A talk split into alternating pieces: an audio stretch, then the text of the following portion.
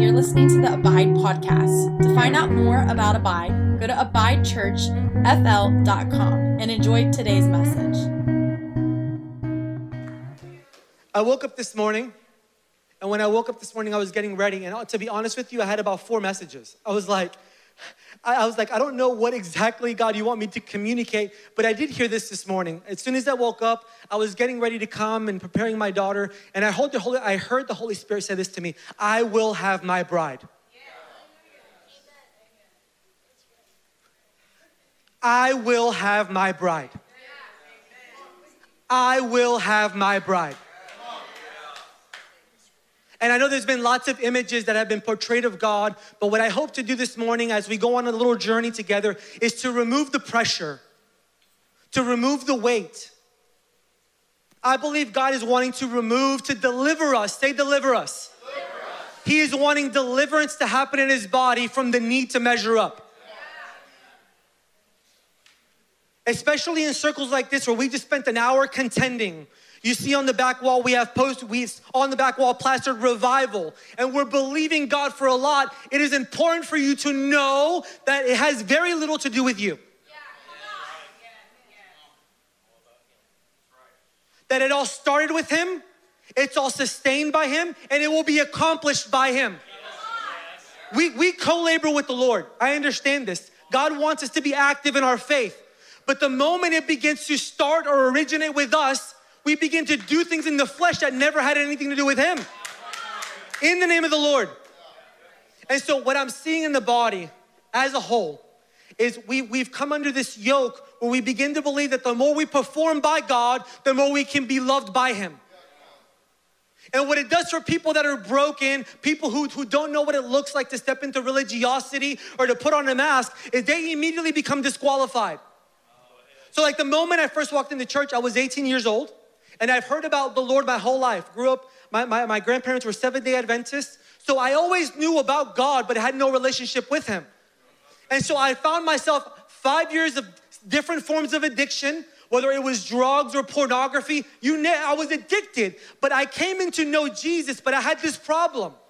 I knew that I met the Lord, I knew His love had touched me, but I wasn't as good as everyone else around me.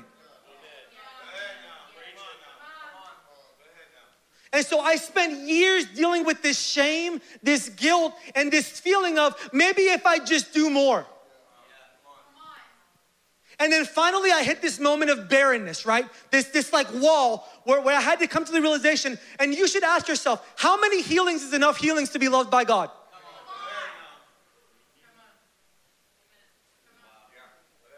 Come on, how many words of knowledge? How many people do you have to get saved to be accepted by Him? Who told you that you save people? You understand all the things that we've been taught? And, what I believe God wants to do is He's removing the yoke, the pressure of having to perform to be loved by God. It doesn't mean that we don't do anything. It doesn't mean we become a blob like, oh God, you love me. And I'm, it doesn't mean that. But it means that love, intimacy becomes the motivator. It, it becomes the, end, the fuel that allows you to go and to be sustained. There's no amount of money. Let's remove, let's remove Christian, let's remove ministry. There's no amount of money, there's no amount of recognition, there's no job that will be able to sustain you in the place and the purposes of God.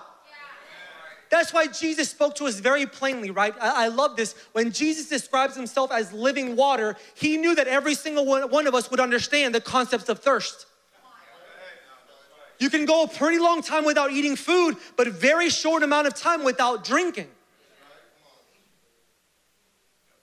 And so God fabricated us. You got to think about He fabricated you from the very beginning, and He put the concept of thirst inside of you, knowing one day His Son would stand and say, I am living water. And you would understand, I need that that he would he would introduce himself and he would not only say i'm living water but when you drink from me you will never thirst again. And he made it a really clear indicator when i find myself dry and thirsty i'm not drinking from him. It's clear. It's clear. And what he wants to do he wants to betroth himself to you He, he, this is what he wants for you. I, am trying to help you because maybe you've seen Master Jesus as teacher and he's teacher. Or you've seen him as Lord and he's Lord. He's all of those things, but he is also your husband. And until you understand him as husband, everything else just kind of gets out of whack. Now I know some of the guys in the room are like, bro, I can't get with it. I don't too manly for that. But you have to understand that he, he orchestrated it this way, right? In Ephesians 5, he begins to talk to us about the husband and the wife. And he's describing this thing about submission and passionate love. And he's describing this relationship at the, at the end. He says, This is the divine mystery that this relationship would speak to you about the kingdom, about the way me and you are supposed to engage with one another. And so some of you are like, Well, I'm just tired of doing it. It's so exhausting. I, I get it because it wasn't meant to be that way. You can only get so far without drinking from Him. You could only get so far without engaging. I'm not even talking about in church because I'm not the living water. Worship is not the living water. You could be in environments and you can be around a lot, but until you engage your heart with His, you're gonna be thirsty. So in Haggai, Hosea, sorry, Hosea 2, this wasn't even a part of my message, but I'm gonna read it. Hosea 2:14. If you want to turn there, Hosea 2:14 Old Testament. It says this. Listen, but then I will win her back once again. He's talking about Israel. He's talking about God's people, right? They were a wayward people that had they had gone away in idolatry and they had married themselves to everything but God. And he's talking about bringing them back because this is his desire. What does God want for you? This is the question. What does God want for me, from me, to be married to you? To be one with you, to be in union with you before you do anything for Him, to be married to Him. But then I will win her back once again. Say that to me. He's trying to win you. He's trying to win you. I will lead her into the desert and I will speak tenderly to her there. The desert wasn't a place of punishment, it was a place of isolation, it was a place of privacy. You gotta watch your lens. It wasn't like he was ta- barren, no. He wanted to take her by himself, to be one on one with her. I will return her vineyards to her and transform the valley of trouble into a gateway of hope. Listen to me. I will return her vineyards to her. This was life, sustenance, this was fruit and transform the valley of trouble. How many of you ever been in a valley of trouble? Just me? Four of us. Great. Well, y'all need to lay hands on us, all y'all who've never been there. wow. He will transform the valley of trouble into a gateway of hope. That word hope means expectation, something to be yearned for, anticipated eagerly, something one awaits. She will give herself to me there. So watch this. He calls her. He leads her to a private place, and there's a transformation. There's a transference. This is what happens when you say yes to Jesus. You got to understand true discipleship is a dispensing of one kingdom into another. It's not a six week class, it's a replacement of an old kingdom into a new one.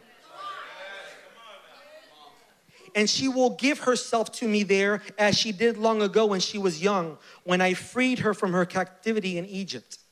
I don't care where you are, where you come from, you've all been delivered. If you've said yes to Jesus, you have been delivered from a captive place. The issue now is trying to help you to not go back there.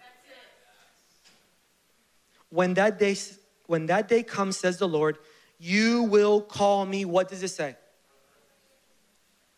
When that day comes says the Lord, you will call me my husband instead of my master. O Israel, I will wipe away the many names of Baal from your lips, idolatry, and you will never mention them again. And on that day, I will make a covenant with you, and all the wild animals and the birds of the sky and the animals that scurry along the ground, they will not harm you.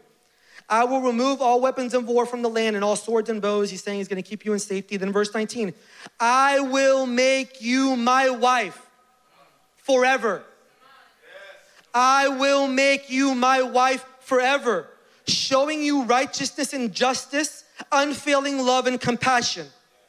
I will be faithful to you and make you mine, and you will finally know me as the Lord. This is super important. When I read the scripture, my first initial thought is, why didn't somebody share this with me in 2008? I understand grace. I understand that the self, I understood that I, I was messed up. I understood that I was angry. I understood that I was an addict, but I needed to understand that He not only was my Lord, He was my husband. That He was committed to me. This is what's important about this. You need to understand that He is everly committed to you, He is everly pursuing you. In my marriage, because I'm in covenant with my wife, we have this rule, right? No matter how hard things get, we will never say the word divorce. That wasn't always that way, but we just realized that we live in a culture where when things get hard, it's easy to just say, I'm going. Yeah, I'm going. And so about six years in, it took us a long time. Maybe it was less, four or five, I don't know. she always corrects, I don't know. But we just had to make a decision because it used to be that way. Well, you don't like, you want to do things that way, I'm leaving. I'm taking my bag. And then I used to be like, where are you gonna go?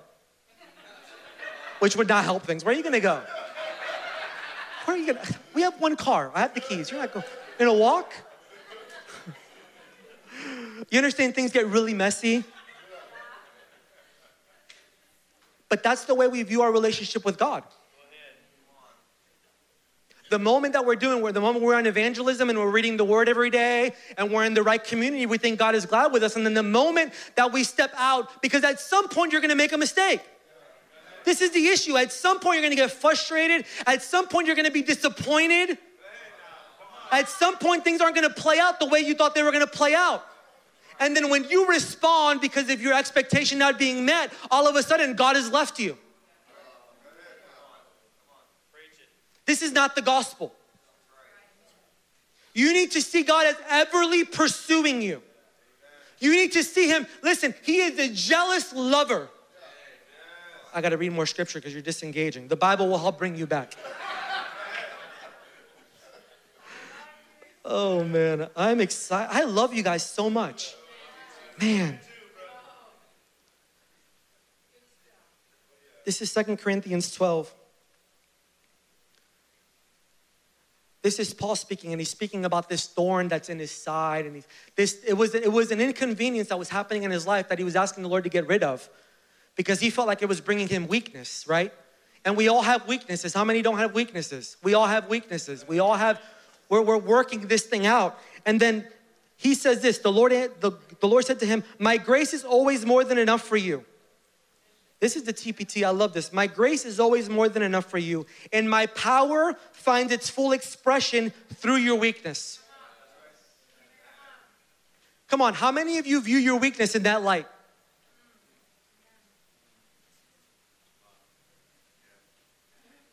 Because we tend to like i don't want to deal with that i don't want to see that i don't i'm not saying that we embrace immorality and sin i'm not saying that but i'm saying that when we fall short in your weakness that your weakness actually attracts the lord i'm serious about this I'm serious because the, the opposite side of this is every time you fall short, you fall into shame, condemnation, guilt, and isolation. And you start beating yourself up thinking that you're gonna med, like that's your grace journey. Where, where's the scripture? Put it up in the back. I'm excited about, I'm on my tippy toes. it's back there, I promise. Second Corinthians 12. My grace, yes. My grace is always more than enough for you, and my power finds its full expression through your weakness. So I will celebrate my weaknesses, for when I am weak, I sense more deeply the mighty power of Christ living in me. So I'm not defeated. Say, I'm not defeated. I'm not defeated by my weakness, but delighted. I want you to understand that no matter where you find yourself, I had a family member one time that we were praying, and, and he was a drug addict for probably 20 years in a very religious system and we were talking about fasting and the, the guy actually in the midst of his addiction went on i think a seven day fast. And as he was fasting he was talking about praying to god and somebody sitting around the table says god doesn't hear you. And i was sitting there i was just so offended. It's like oh my you know. God doesn't hear you because you're an addict And the moment that happened, I, I, just, I just couldn't take it. It was like a, maybe 30 seconds, you know, sometimes 30 seconds can feel like an hour. And I was like, I want to say something. I think that God hears him more than he hears you. Now we all clap about, we all clap, but when it comes that we're the person in the attic seat, we're the person going through the dysfunction, through the marital issues, through the poverty, through what it's very difficult for us to believe that. See how quickly it goes from a clap to holy crap, he's right. But but the perspective shift, and, and it's really it's on us, right? It's not God. God is not, listen, the dysfunction is never on God's side. If you feel separated, if you feel, it's never on his side. It's a perspective thing. It's like choosing in, in the moments of weakness when I feel frustrated, when I feel angry, when I feel disappointed. Let's talk about disappointment for a minute. Listen, how you navigate disappointment is monumental. Because many times God will speak certain things to us, and as soon as He speaks, we have a narrative of how it's gonna play out. Come on, their story, the story of Joseph is a great example. You're gonna be a great person one day, and then he's in a pit, then he's in a prison. Because things rarely play out the way we think they're gonna play out. And so, in reality, this journey of engaging with the Lord is a what, what is it about? About how I steward my heart along the journey. Can I continue to feed on the faithfulness of the Lord? Can I continue to remind myself of all the things that He's done? Can I delight? Don't take it down anymore, please. I love you, Kaylee. Can I continue to be delighted in my weakness? For when I feel my weakness and endure mistreatment, when, oh, sorry, for when I feel my weakness and endure mistreatment, for when I'm surrounded with troubles on every side and face, boom, next one Nope, it's not up there? Okay. When I'm surrounded with troubles on every side and face persecution because of my love for Christ, I am made yet stronger. Listen to how he ends this. For my weakness becomes a portal to God's power.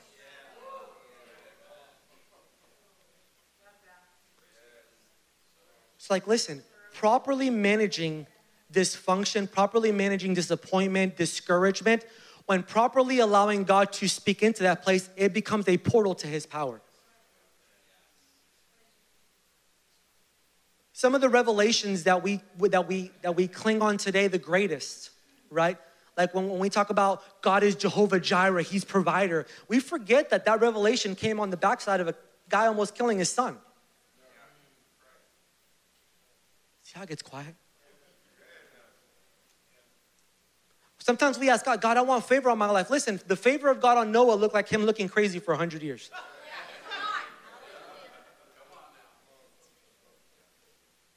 Mary was favored, but everybody thought that she had slept with Joseph before she was supposed to.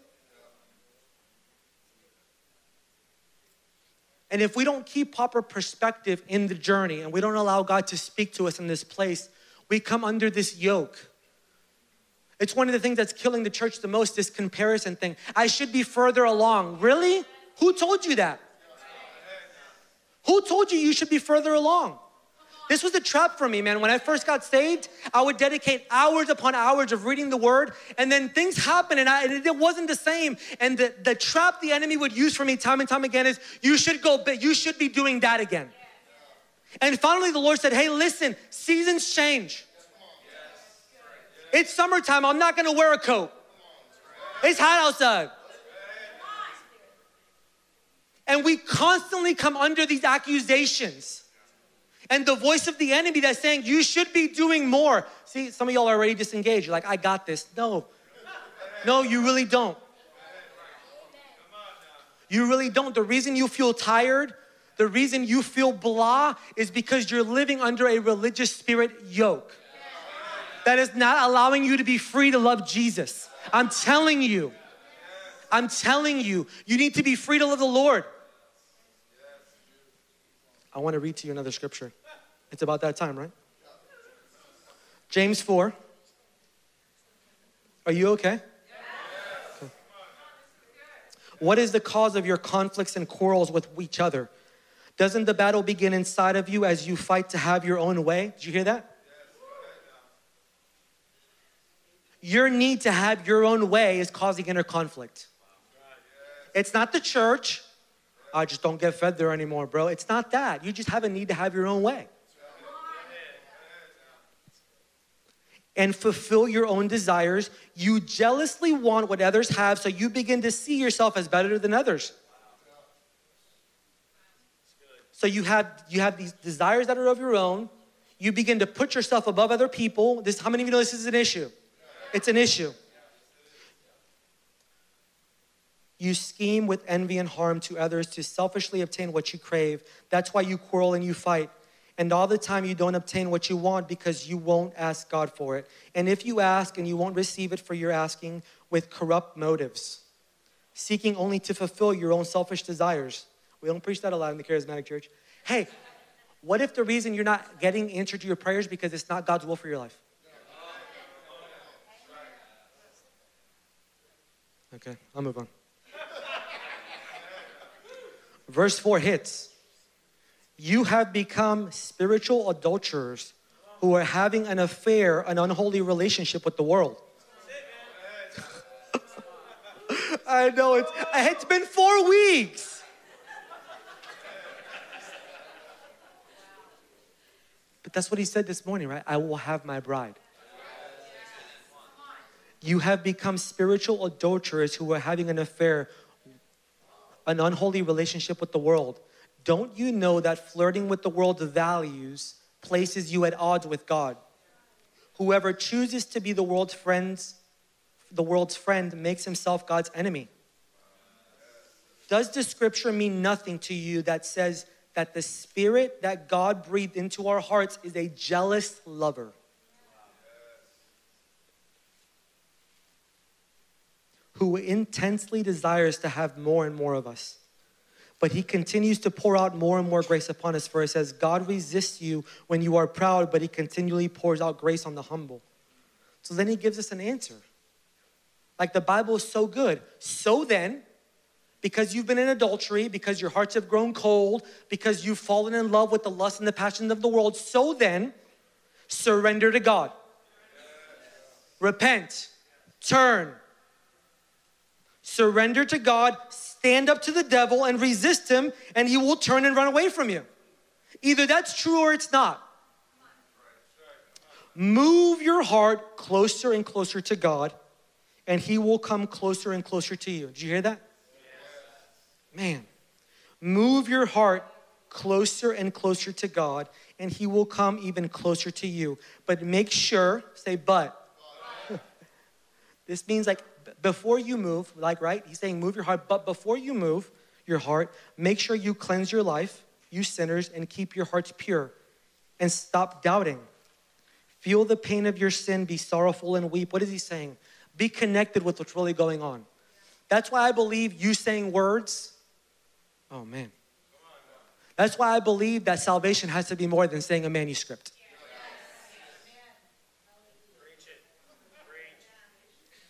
Saying five sentences doesn't mean you're getting into heaven.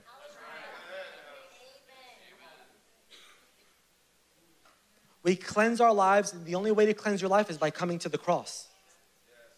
It's, it starts with the surrender portion, right? You can't cleanse you. How many of you know that by now? You can't cleanse you. You can't make you right. So we surrender to God and we come to Him and He cleanses us and he removes, but then it, it is our job to keep, our, to keep ourselves yoked to him to remain pure. It's the only way, church. I'm trying to help you. Because you're like, well, I said yes to Jesus. Well, now if I join a small group, no, a small group can help. If I say yes to Jesus, I'll come to prayer room, and then no, prayer room will help. But until you understand that you are married to the Lord, Man, some of you who are married, could you imagine you got married tomorrow and then you're like, hey, yo, I'll see you next Sunday. I'll see you next Sunday from 10 to 12 and we'll do everything we have to do. Then we'll be intimate. And then I'll see you next week. Could you imagine that kind of relationship? What God is calling us, what, what, what is intimacy? Intimacy has very little to do with sex. Intimacy has to do with information. It's an opening up of the heart. It's allowing God into those places. We were talking about this in pre-service and in, in, in huddle today. We were like, man, what we believe the Lord really wants to do is He wants to us to allow Him into the darkest places of our hearts. Like, I don't have any dark places. Then why are you, then why do you feel the way you feel? John 10 10, I have come to give you life and life in abundance, and the enemy comes to steal, kill, and destroy. So if you feel like something's stealing, destroying, causing chaos in your life, there's an area of your life that needs deliverance. We don't deal with this anymore. I know we don't deal with this because we want to gloss over it and talk about revival. But God pours out His Spirit on a holy, clean container. It has to be this way. It's for it's for you. It's for you because we're asking God for things that if He really gave it to us, it would crush us. And at the very same time, if you're here today and you feel broken, you feel you feel discouraged, disappointment, you have to know God is ready and he still says I do. Not fix yourself, he says I do. Before the foundations of the earth, he knew when he said I do. You're like, well, what about my addiction? I'm gonna say it. What about it? Yeah, that's right. What about it? My addiction had to die at the altar. Yes. The reason we have continued addiction is we have too much pride. We won't come to the altar. Yes. Well, Jesus, if you want to touch me, you can touch me right here. That's great. But where we're going as a church, it's not, it's gonna take more than that. Blessed are the hungry and the thirsty. Have you ever seen a hungry person? I know it in America it's rare because we go from one full belly to the next. But in a culture in third world countries, hunger is desperation. And desperation will lead you to hunger. And this is what he's looking for in the church to divorce yourself from the world. You can't be married to God and the world. I'm sorry, you can't. You can't do it. He's a jealous lover. And some of you, you've thought God, He's trying to, to take things away from you because He's legalistic. It's love. Love requires all, love covers all. So I'm not gonna love them on Sundays and Wednesday nights and then live however I want throughout the week. I'm gonna come into covenant family, which is you. You are covenant family. And I'm gonna be honest and vulnerable and raw. And I'm not gonna pretend like I have it all together, but I will be hungry. I will be desperate because I know in that place He'll meet us. He'll meet us in that place. He's faithful. But I believe He's wanting us to draw close to Him. I believe He's wanting us as a people to take off the masks. Man, it's so damaging to you. It's so damaging and it's got to be exhausting. Who gives a crap what anybody thinks?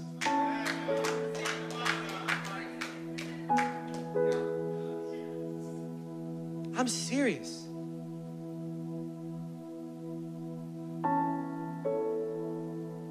It's time for us as a people to engage heart to heart with the Lord. And when I read to you in the beginning about Him taking a people and putting them in a desert, it can happen for you today.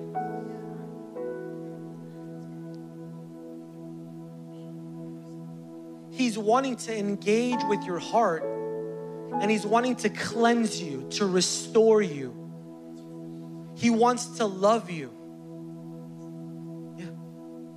You know what he was saying? Um, I just felt the need to share just briefly you know, vulnerability is when you're being vulnerable, it's me sharing something that you can use against me.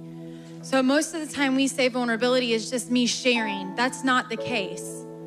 It's literally sharing something that you can then later be like, you are this because I heard you say. And there was a moment in our marriage, he was talking about this who cares what people think? We were pastors at a very large church, and this woman gave this altar call And he begins to look at me and she said, There's someone's marriage in this room that needs healing right now. It's on the verge. You're on the verge of divorce. And I was like, Don't you dare. Don't you dare move. I was leading worship and I, and everyone knew there was about 700 people there. And I was like, Don't you do it. And I, I was avoiding eye contact and then I saw him standing at the altar and he was crying. And I was like, no, no, no, no. And he said, come, come stand. I was like, but the people can't know our marriage is broken. The people of the church can't know that we're broken and we're, we're about to leave each other. And I ended up walking to the front, and the Lord completely restored our marriage in a moment. In a moment of vulnerability where everyone could say, Look, they're broken. Look at what's going on in their marriage. Look what they're saying. Look what's happening here in a moment. But the Lord took our vulnerability of saying, God, I don't care what it looks like right now. I am so desperate. And that is what the church needs. I don't care. I am so desperate to get free. I need healing. I don't care what it looks like. I don't care if it costs me friendships. And I don't really care if you use this against me later on. I need your healing, Lord. I need your healing. And I'm desperate enough to do whatever it takes. And I don't care if you've got nasty things to say about me. I need to know what the Lord is saying in this moment over my situation.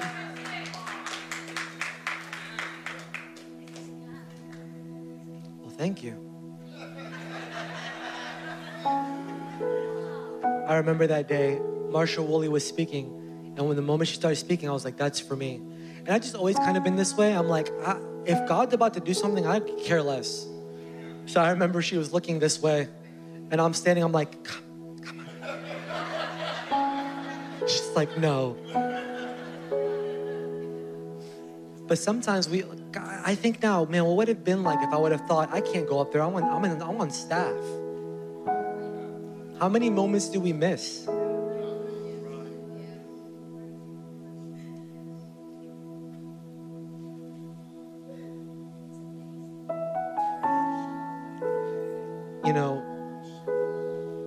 We come into church, no matter how, no matter how zealous you are, there's gonna come a moment of disappointment. And the was ministering to me this week as I was reading through the upper room discourse, and, and it was talking about Peter. And then I heard a podcast about Peter making the declaration when Jesus was he was washing their feet. Do you remember this? He was washing their feet, and Jesus says to Peter, "You can't go where I'm going." And Jesus and Peter's like, "Why? I would die for you." He's making this bold in front of everyone. I would die for you. I would never, I would never go that way. And then Jesus says to him, Before the rooster crows, you would have denied me. And he finds himself by a fire. But then Jesus makes this statement after he speaks to them. He says, This do not let your hearts be troubled. And this is one of the keys, man. Keeping your heart tender, soft, and vulnerable, and not allowing despair, discouragement, and accusations to come into that place. So Peter standing by a fire, he denies the Lord. They make eye contact, right? It says in the Bible, they made eye contact and now he's riddled with shame. Because he goes from saying, I would die for you to denying him. But then I love the intentionality of the Lord. Because he, he goes and he claims death, hell, and the grave. And then the disciples are fishing. And Peter had let the shame of disappointment lead him back to the very thing God had taken him from. That's where he met the Lord with fishing nets. And so Jesus shows up on the water. This is super important for someone. Jesus, Jesus is standing by the water, but they don't recognize him. Because this is what discouragement and disappointment and hopelessness does it stops you from properly hearing the voice of the Father. And so then John says, It's Him.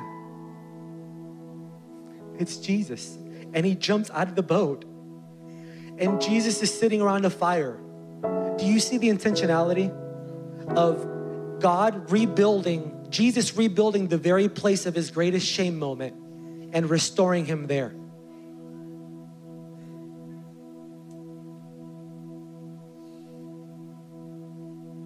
And then he asks him, Peter, do you love me? And what's interesting is he says, Peter, do you agape me? I didn't even hear this till this week. It was actually on a podcast. Do you agape me? And then Peter goes, You know I love you, but he used a different word. It was phileo. So, so Jesus, like, do you love me with with with with love? Like agape is the greatest form of loving, is I love you with a brotherly love. And he asked him again, Do you love me?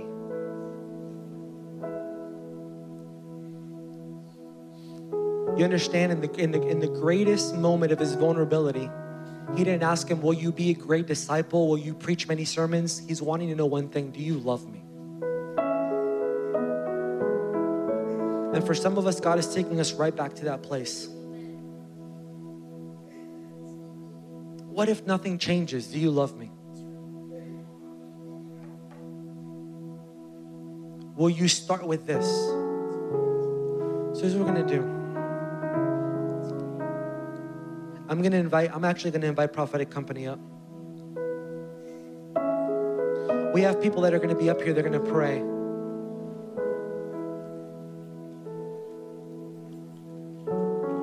But I actually just wanna invite anyone up that needs, hey, Mike, we're gonna pray for you. Let's just do that right now before we do. Mike, come up. Mike has some stuff going on in his stomach that they're, they're, they're saying could be cancer. We just don't agree. We don't agree. We just don't agree. So we're just gonna pray as family right now. He came today, they actually wanted him to go to the ER, and he's here with faith. So, can we just stretch our hands right now? We've seen just a few weeks ago, God healed blind eyes. God can do anything. So, Father, we thank you for Mike. Father, we bless him with health. And Father, we bind every tumor. Everything in his body, Father, that is not from you, we just bind it right now in Jesus' name. We speak against doubt, discouragement, hopelessness, and we thank you that by your stripes we are healed. By your stripes we are healed. We declare the blood of Jesus over you right now. It cleanses, it cures.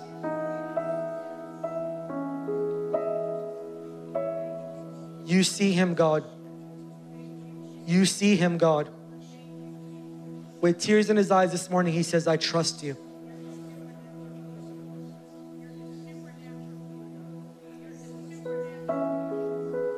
Father, we declare good reports over him.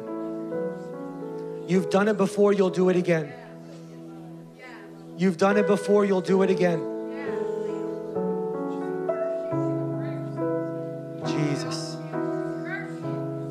Jesus. Jesus.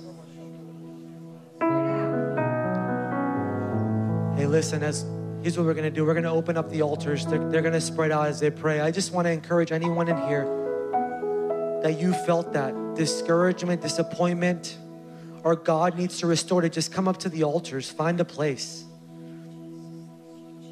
Just find a place. I had to do it with my wife. And time and time again, I still have to do it. I just encourage you, even now, even now, just find a way, yeah. And they're gonna pray and just agree with you. Maybe you just need to find your own place in the altar, but there's no pressure. As the Lord draws you, just come. But don't remain in that place.